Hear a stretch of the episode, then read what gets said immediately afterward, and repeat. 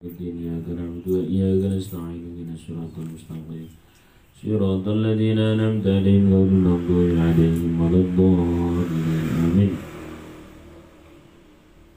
بسم الله الرحمن الرحيم.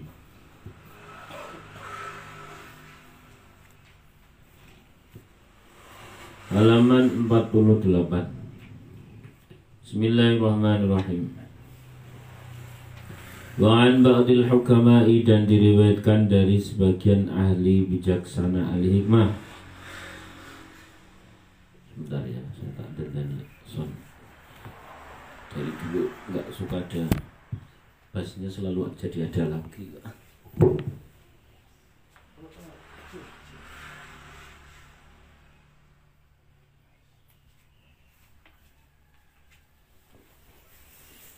Bismillahirrahmanirrahim. Bismillahirrahmanirrahim. Wa an ba'dil hukama, dan diriwayatkan dari sebagian ahli hikmah. Anna sya'airal imani, sesungguhnya syiar-syiar iman. Simbol syiar itu semacam tanda, simbol atau hal yang menunjukkan, itu namanya syiar. Anna sya'airal imani, sesungguhnya perkara-perkara yang menunjukkan seorang beriman. Arba'atun, ada 4. At-taqwa, yang pertama takwa pada Allah. Wal haya'u, nomor 2 malu.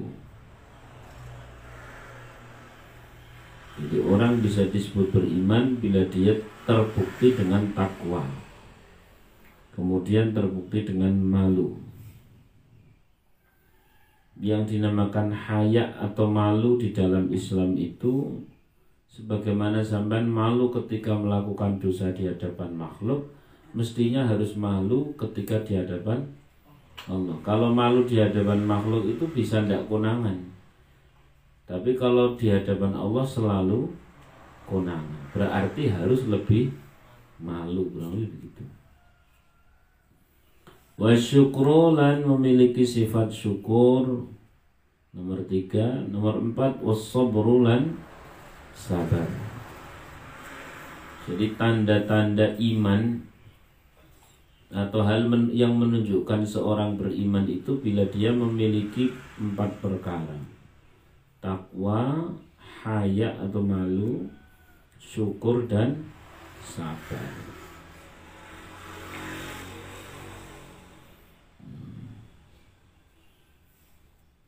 Sehingga ini boleh jadi menjadi tolak ukur seberapa tingkat iman kita, ya dilihat dari 4 perkara ini. Semakin orang tinggi dalam 4 perkara ini, berarti keimanannya juga semakin tinggi. Nah, kadang-kadang kita ini sering bertanya, jadi imanku sepiro ya? Lihatlah dalam 4 hal ini. Kalau dalam 4 hal ini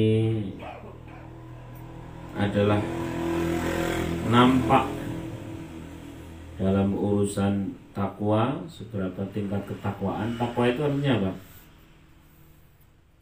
Imtithalul awamir wajtinabun nawahi, menjalankan perintah, meninggalkan apa? Larangan. Nah, jadi semakin sering kita menjalankan perintah, semakin bersegera kita menjalankan perintah, kemudian semakin sering kita meninggalkan larangan, semakin bersegera kita meninggalkan larangan, maka semakin takwa. Nah, orang kalau sudah takwa seperti itu, ya itulah kualitas imannya. Kemudian nomor 2 al-haya. Haya itu malu. Malu itu sebagaimana kita di hadapan manusia itu malu pada saat kelihatan nampak keburukannya, dosa-dosanya, itu malu di hadapan manusia ketika konangan. Lah, ketahuilah bahwa di hadapan Allah itu tidak ada yang tidak konangan, berarti harusnya lebih malu gitu ya. Misalkan zaman pas sholat telat, pasti nggak bisa lontok. Terus konangan saya, konangan temen itu kan malu, konangan. Nek ora konangan jane yo ndak malu. Padahal di hadapan Allah itu tidak ada istilah tidak konangan gitu. Seseorang yang pernah berzina itu apabila diketahui oleh orang lain bahwa dia wis tau metengi wong, nah, maka akan sangat malu. Untung ora konangan. Tapi ingatlah bahwa di hadapan Allah itu tidak ada yang tidak. Lah ketika tidak konangan di hadapan manusia dan dia meyakini bahwa konangan ketahuan oleh Allah Subhanahu wa taala, itu mesti harus malu. Lah itulah yang namanya haya. Malu. Lho nek kok ngono ya wong mesti apik, dikatakan yo ngono. Mesti apik kalau orang punya haya. Jadi ini berangkat dari rasa. Kalau takwa itu lebih pada kan ujung-ujungnya juga takwa nih. Kalau orang haya kan akhirnya dia menjalankan perintah, meninggalkan larangan. Kalau takwa itu berdasarkan ketentuan dari atas. Kalau haya itu berdasarkan sadar yang dari dalam diri. Aku isin. Isin apa? Isinlah karo Gusti Allah. Ya ini saya sudah diberikan kesehatan, mosok begitu sakit seperti ini kok langsung ngeluh koyo dunia wis mau jungkir balik. Pengahok isin nah. Tetap harus bersyukur walaupun kondisinya sakit. Kurang lebih begitu. Jadi berangkatnya dari bawah kalau malu. Kalau takwa itu ketentuan dari atas. Ujung-ujungnya sama-sama apa? Takwa. Itu sampai bisa membedakan antara takwa dengan haya itu bedanya apa. Sama-sama nanti ujung-ujungnya akan menjalankan perintah, meninggalkan larangan. Kalau takwa itu posisinya dari atas, Allah yang perintah, Allah yang melarang. Kalau haya, malu, karena Allah perintah, karena Allah melarang ya. Kemudian rasa malu bila sampai tidak menjalankan perintah, rasa malu bila sampai melakukan larangan. Ya, contohnya sing paling gampang ya kuwi mau wong wis tau sebut saja ngelakoni sing perkara dosa sing ngisi-ngisi. Dia ketika teman tahu maka akan sangat malu. Zina pun malu. Ada orang menikah umpamanya dia LKMD, lamar dari meteng DC atau MBA. Itu kan kalau sampai orang calon mertua, tetangga tahu, bagaimana malunya? Sangat malu. Dia bilang untung tidak tahu, maka tidak malulah. Saya tanya, adakah yang Allah tidak tahu? Tidak ada. Harusnya tanpa orang tahu sekalipun dia harus malulah. Rasa malu rumongso sing ngono kuwi itu namanya haya. Ya, paham ya? Maka ada hadis al-haya'u minal iman. Malu itu sebagian dari iman. Malu sing ndi ya? Aku isinan salah tahu ketemu wong. Nah bukan itu. Biar sampean fix maknanya. Kemudian yang nomor 3 adalah asyukru. Syukur. Syukur ini pun sama ujung-ujungnya, Mas. Syukur ini adalah menjalankan perintah, meninggalkan larangan yang berdasarkan terima kasih. Jadi kalau ada orang berkata syukur, wah alhamdulillah aku syukur. Lawi syukuran, wis to jelas nang ndi lawi nang karaoke bareng-bareng. Nah, itu bukan syukur itu. Itu bukan syukur. Nah, itu justru ngece kan. Syukur itu karena pernah dikasih oleh Yang Maha Pengasih, kemudian sebagai bukti atas terima kasih kita, maka ada penambahan amal. Bukan pula syukur-syukurnya orang ateis. seorang ateis itu adalah ya kita semuanya harus senantiasa untuk bersyukur. Lah ibu sudah sholat atau belum? Oh kalau sholat ya nantilah, gampang kan masih muda ini, jadi nantilah setelah pensiun gitu. Nah, berarti dia bilang bersyukur tapi tidak ada bukti dari syukurnya itu. Nah, itu syukurnya ateis. Paham ya? Kalau sekedar slogan semua juga bisa. Maka yang namanya syukurnya yang dimaksud di sini adalah syukur yang terbukti semakin takwa. Sabar pun sama. Kalau sabar itu adalah sebenarnya menjalankan perintah, meninggalkan larangan dalam kondisi sulit, namanya sabar. Kondisi orang duit-duit kok tetap sedekah, namanya sabar. Kondisi duit-duit sedekah, namanya syukur. Paham ya? Kondisi sehat, kemudian dia taat pada Allah, namanya syukur. Kondisi ya dia lagi susah, kok tetap taat kepada Allah, namanya sabar. Paham ya? Kondisi dia dalam kondisi lagi punya, lalu kemudian dia menjadi bertakwa pada Allah, namanya syukur. Kondisi lagi tidak punya kok tetap taat, namanya sabaran. Begitu. Jadi ujung-ujungnya ada eksekusi takwa. Gitu ya. Jadi basicnya yang berbeda-beda. Kalau takwa itu perkara yang masih umum, menjalankan perintah, meninggalkan apa? Larangan. Tapi berdasarkan dari atas. Ini lebih bersifat karena ada instruksi dari atas. Lah kalau haya itu menjalankan perintah, meninggalkan larangan atas dasar kesadaran diri. Karena isin wong nang ngarepe manusa we. Isin nek nganti wong do ngerti. Padahal Gusti Allah itu selalu ngerti.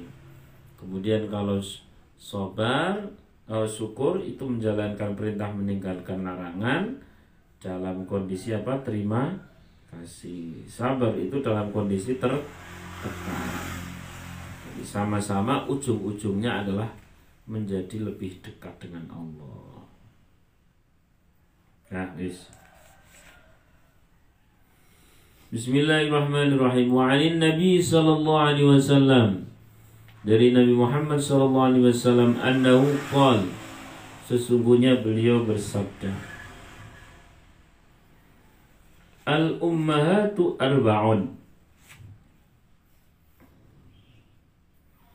induk itu ada 4. Yang pertama, ummul adiyati, induknya atau pangkalnya obat. Yang nomor 2, adawiyati, ummul adawiyati, induk pokok pangkal obat. Nah, pokoknya yang paling mendasar dari obat itu. Wa ummul adabi, nomor 2, induknya adab. Wa ummul ibadati, nomor 3, induknya ibadah. Wa ummul amani, nomor 4, adalah induknya harapan, induk pangkal. Nah, sekarang diterangkan satu persatu. Fa ummul adawiyati, induknya obat adalah qillatul akli, makan tidak berlebihan. Makan tidak berlebihan. Di mana-mana orang Sakit itu karena makannya apa? Sembarangan, berlebihan. Makan kepiting, wah, sak wajan tak gede. Kalau sampean masih muda-muda kayak gini belum kerasa, nanti sudah di bos-bos. Ketika beli apa-apa sudah mudah, ya, beli apa sudah sak sing dodol ibu kuwi iso. Nah, lalu kemudian punya selera makan pada makanan favorit, biasanya ndak ukuran udah seperti itu. Seneng kambing, wah. Nah, kayak gitu itu ya berarti terukur dalam masalah makan itu adalah induknya obat atau induknya kesehatan. Nomor 2, wa ummul adabi. Ummul adabi, induknya adab itu adalah qillatul kalam, cukup dalam masalah apa? Bicara, tidak berlebihan.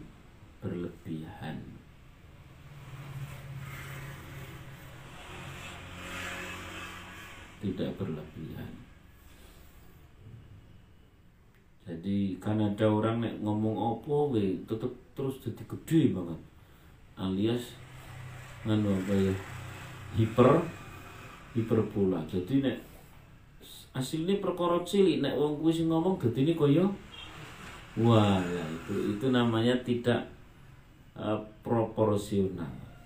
Nah, maka orang yang punya adab itu selalu proporsional, tidak overacting.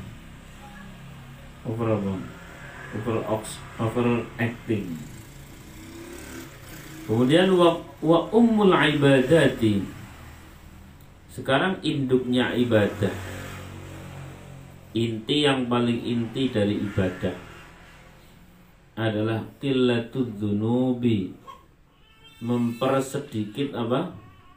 Dosa.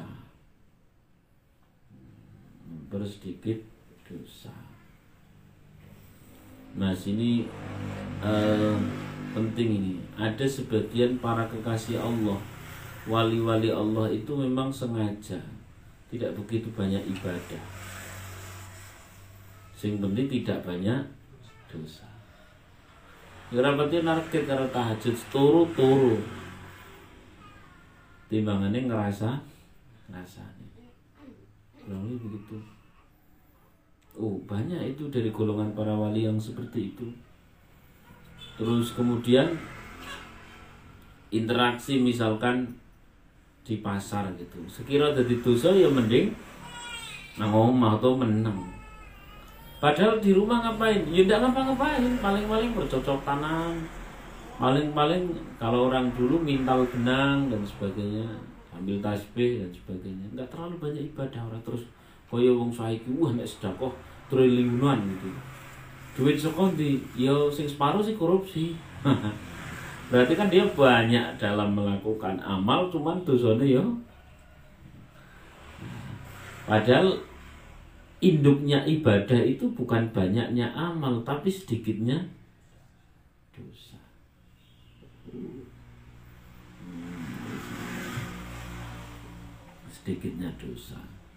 Jadi termasuk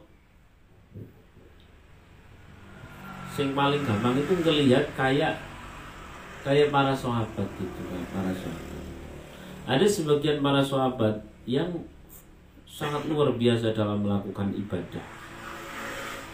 Ada sebagian sahabat yang nek masalah ibadah biasa, tapi sing penting ora dadi dosa. Karena Rasulullah sendiri berkata demikian, ma khuyira, tidak pernah aku memilih bainal amrayni, di antara dua perkara, kecuali milih yang lebih aisarohuma, yang lebih mudah, yang lebih gampang. Ilam yakun apa? Sepanjang tidak menjadi dosa. Kira dadi dosa mending usah. Tapi kan ku iso beramal, ku kena nggo gawe ngono.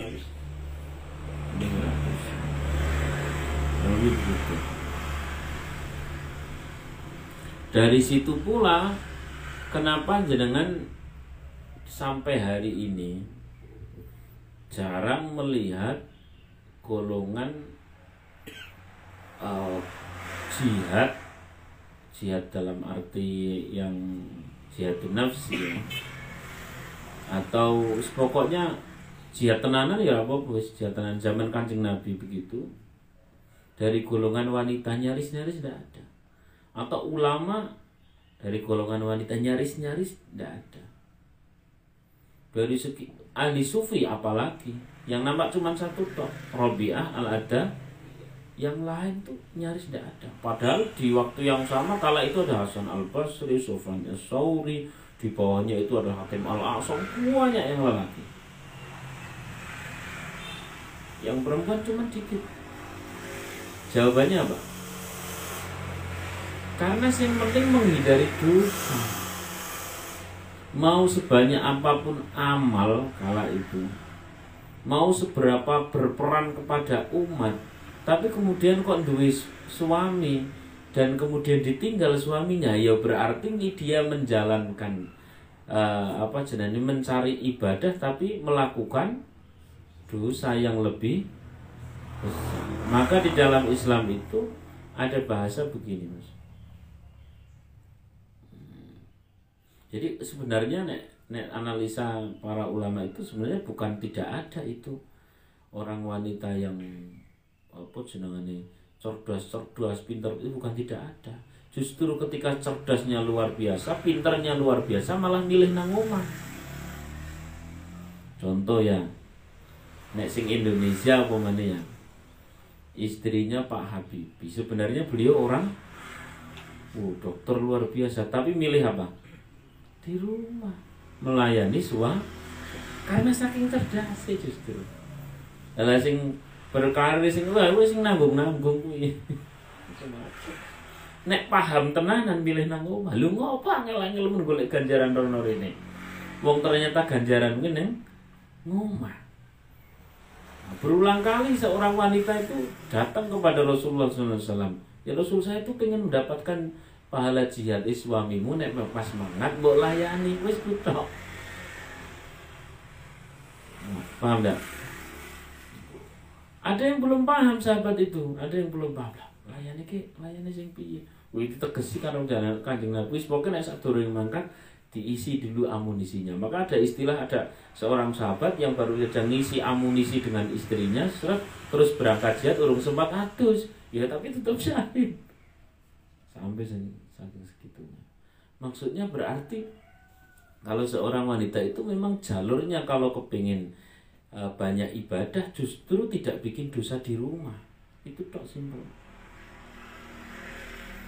Sebenarnya nek masalah pinter-pinteran kan ya orang mesti wong lanang mesti luwih bodoh kan ndak toh. Tapi kenapa sampai hari ini sejarah membuktikan tidak ada tokoh wanita yang mencuat?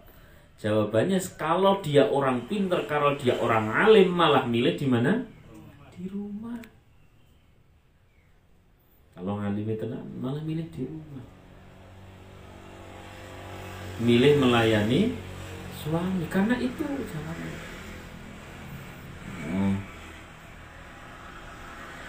Maka pula disebutkan di dalam Islam ada istilah tarul mafasid muqaddamun ala jalbil masalih. Menolak kemadaratan itu lebih diutamakan, lebih didahulukan daripada mencari kemanfaatan. Maksudnya ora dosa kuwi luwih apik timbang golek ganjaran. Saya ulangi, meninggalkan dosa, menghindari dosa itu lebih baik daripada nyari pahala. Kira-kira keluar itu pengen nyari pahala, tapi yuda di dosa, mending nangu orang itu pahala, tapi orang oleh dosa, kurang lebih begitu. Yes. Maka ummul ibadati qillatudz dzunubin. Intinya ibadah itu justru bukan banyaknya amal, tapi sedikitnya dosa. Karena matarokal gimana? Insya Allah saya tak lupa. langsung artinya. Tidak pernah ada seorang melakukan perkara yang mubah kecuali dia sedang meninggalkan perkara yang haram. Berarti cara ngono wong turu ki luwih apik timbang nek melek ngrasani. Itu begitu. Yes, wa ummul amani. Terakhir nomor 4 kata Nabi, wa ummul amani, dan induknya pengharapan. Pokoknya segala hal-hal yang bernuansa harapan lah, cita-cita dan sebagainya adalah as-sabru. Apa? Sabar. Sabar. Apapun yang terjadi tetap, misalkan zaman pengen punya anak apal Quran atau pengen apal Quran, ya nomor siji ya sabar. Meh koyo ngopo koyo tetep ngaji. Karena manusia itu baik anak-anak, apalagi anak-anak ya, orang dewasa itu ada saatnya futur, saatnya apa ya, bosen dan sebagainya. Nah terus kemudian bosen itu mutung ya selesai. Maka meh bosen mah apa dan sebagainya, ya tetap ngaji. Nah, itu namanya sabar. Dalam kondisi sulit tetap melakukan kebaikan, itu namanya sabar. Sabar ini adalah induknya harapan yang akan dikabulkan oleh Allah. Itu namanya wa ummul amani as-sabru. Dikit lagi. Wa qala alaihi salatu wassalam, Rasulullah sallallahu alaihi wasallam bersabda, arba'atu jawahira fi jismi bani Adam. Kenapa tidak jawahiri? Isim ghairu munsharif. Benar. Arba'atu jawahira fi jismi bani Adam. Ada 4 jawahir, itu apa? Permata, mutiara. Ada 4 mutiara. Sebenarnya sih perangai atau akhlak yang bagaikan mutiara, mutiara gitu aja, pada diri anak Adam. Yuziluha arba'atu asya'a, yang dapat dihilangkan dengan 4 perkara yang lainnya. Amal jawahir, adapun 4 perkara yang merupakan, adapun 4 permata, 4 mutiara. Pokoknya yo aset mahal dalam diri anak Adam. Yang pertama adalah al-aqlu, akal. Wad-din, nomor 2 agama yang menempel pada orang tersebut. Wal haya, nomor 3 adalah malu, rasa malu pada diri orang, pada diri seorang. Wal amalu, nomor 4 amal as-salihu, yang saleh. Itu mutiara-mutiaranya yang ada pada diri manusia, yang nanti akan hilang dengan 4 perkara yang lain. Fal ghadabu yuzil aql. Yang pertama, akal itu bisa hilang dengan apa? Marah. Fal ghadabu marah, yuzilu dapat menghilangkan al aqla, ing akal. Jadi akal itu aslinya adalah mutiaranya manusia. Ia bisa hilang ketika marah.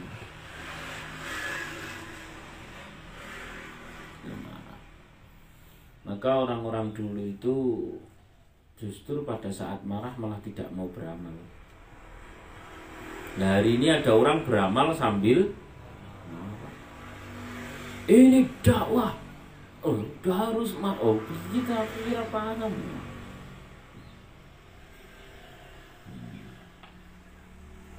harus marah. Karena justru marah itu dapat menghilangkan akal. Ya contoh yang paling simpel, Sayyidina Ali pada saat sudah mau membunuh seseorang begitu ya, dengan pedangnya tiba-tiba diludahi. Terus kemudian apa? Itu pedang tidak jadi digunakan untuk membunuh, malah justru dijauhkan dari musuh. Kaget kan musuhnya, wahai Ali, oh, tinggal bunuh loh kok nggak jadi. Iya, sebab awalnya aku itu jihad lillahi ta'ala, tapi begitu engkau ngeludah aku, saya takut. Saya itu membunuhmu karena aku emosi. Paham enggak? Karena kalau sudah emosi mesti hilang akalnya, isinya dendam.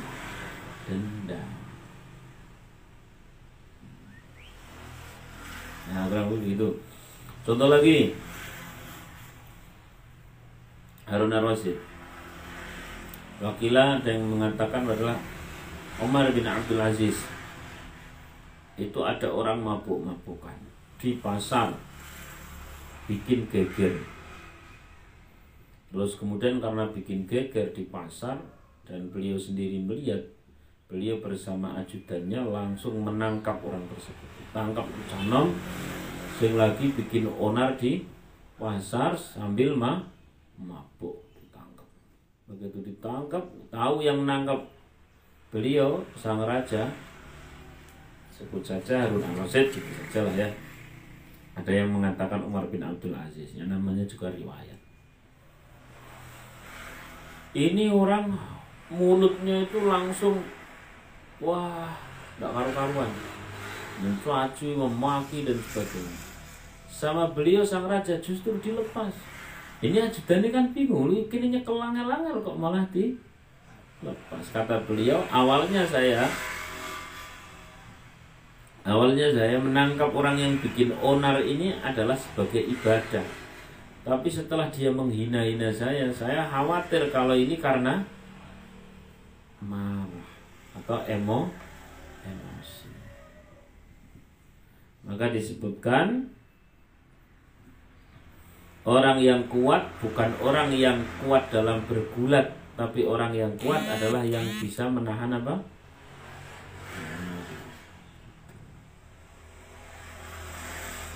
Nah, terus ini agak dikacaukan lagi yang terakhir nih. Loh, kalau marah karena diri kita yang dihina, tidak ada masalah.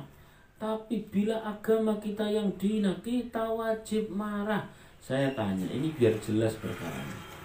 Islam dihina, yang wajib marah atau yang wajib itu nangkis hinaan itu? Misalkan Islam direndahkan, bahasa Islam direndahkan, yang wajib itu marah atau meninggikan Islam? Oke, saya tanya lagi, sekali lagi, Islam direndahkan, yang wajib itu marah atau meninggikan Islam? Meninggikan. Kalau marah itu salah satu dari sekian banyak metode. Paham enggak? Sama di konco misalkan Jen ya, konco entah itu muslim atau non muslim umpamanya, terus menghina, bukan menghina sampean, tapi menghina Quran sampean dan sebagainya, menghina sholat dan sebagainya. Saya tanya sama sampean, yang wajib itu meluruskan cara pandang dia atau marahnya yang wajib? Meluruskan. Marah itu hanya salah satu metode, jangan bilang wajib. Wong orang nganggo kuwi yo masih banyak cara, bahwa terus akhirnya pakai itu ya monggo. Tapi jangan salah langsung meletakkan kata wajibnya itu. Paham enggak? Duduk perkaranya biar jelas. Yang wajib itu meluruskan, meninggikan Islam. Understand? Bukan marahnya. Karena kalau kemudian kita marah dan orang tersebut semakin menghina, ya malah kita jadi yang memicu orang lain untuk semakin menghina. Tapi kita harus tegas, oke, metaquest itu metode, tapi titik wajibnya bukan ada pada marahnya, tapi titik wajibnya ada pada meninggikan Islam. Terus paham ya? Meluruskan pandangan orang tersebut. Nah, soal caranya macam-macam, tiba-tiba caranya sama, wes muni meneh, weh ngenyek sholat, ngenyek Kanjeng Nabi dan sebagainya. Terus semangat belum? Langsung. Yo belum toh, yo ngelah toh, zat, apa jen-jen. Yo. Bebek goreng. Zat, bebek goreng. Celanamu elek men. Misalnya celanamu elek men. Yoi aku suwi gue ratu kucela, yo si mampir itu celana. Nah, bareng lu kok terus ngomong nih, Jen, sama no apian men, sing apian itu aku, sing apian Islam. Ngono ya, nek wong Islam ya, berarti selama iki aku salah. Iya, ngono ya iso kok. You understand? Berarti bukan marahnya yang wajib. Yang wajib itu menunjukkan tingginya Islam. Jangan terkecohkan dengan kata yang shortcut seperti kita wajib marah. Amin. Yang wajib itu meluruskan, meninggikan, ya,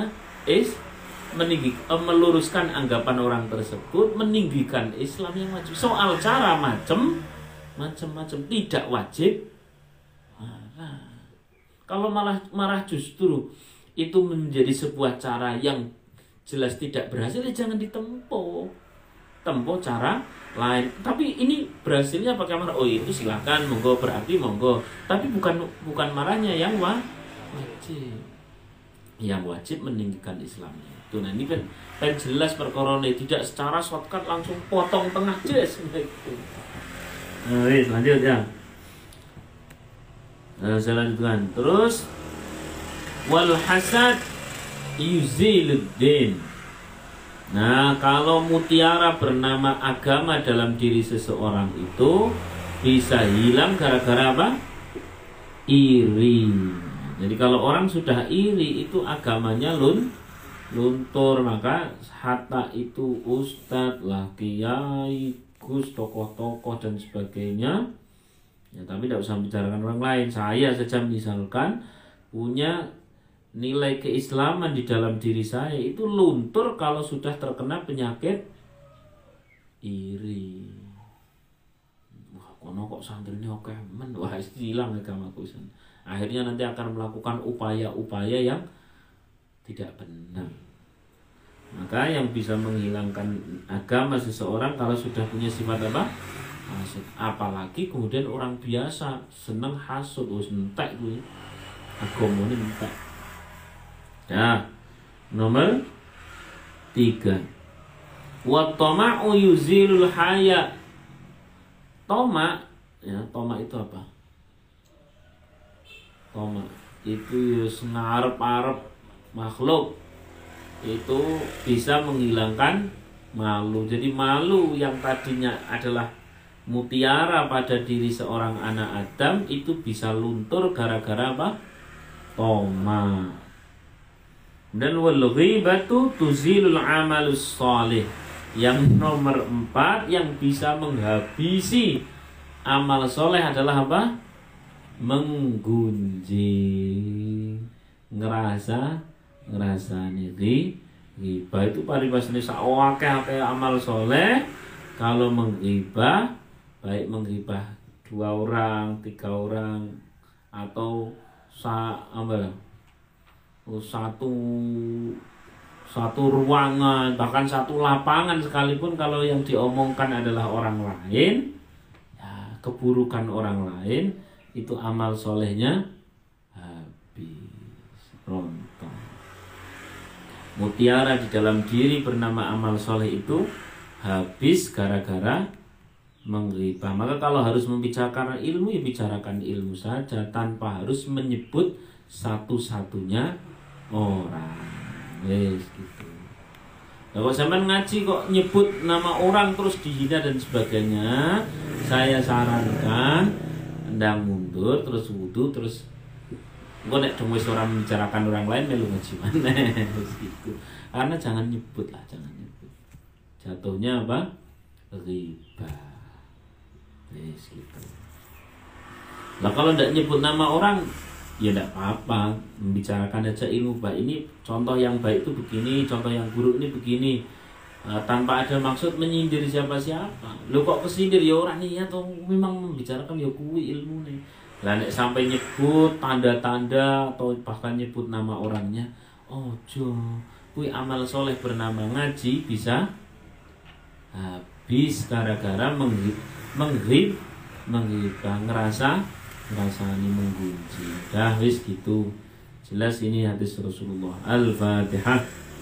A'udzubillahi minasyaitonirrajim. Bismillahirrahmanirrahim. Alhamdulillahirabbil Ar-Rahmanirrahim. Maliki yaumiddin. Iyyaka na'budu wa iyyaka nasta'in. Ihdinas siratal mustaqim. Siratal ladzina an'amta 'alaihim ghairil maghdubi 'alaihim waladdallin. Amin. Maulaya shalli wa sallim ala habibika khairil khalqi kullihim. Habibul ladzi turja syafa'atuhu لمن الأول مقتحم يا ربي بالمصطفى اغفر لنا ما مضى يا واسع الكرم أرحم الراحمين يا أرحم الراحمين أرحم الراحمين فرج على المسلمين صلى الله ربنا على نور المبين أحمد المصطفى سيد المرسلين وعلى آله وصحبه أجمعين. تقبل الله منا ومنكم. تقبل الله. Isyraq, salat Isyraq.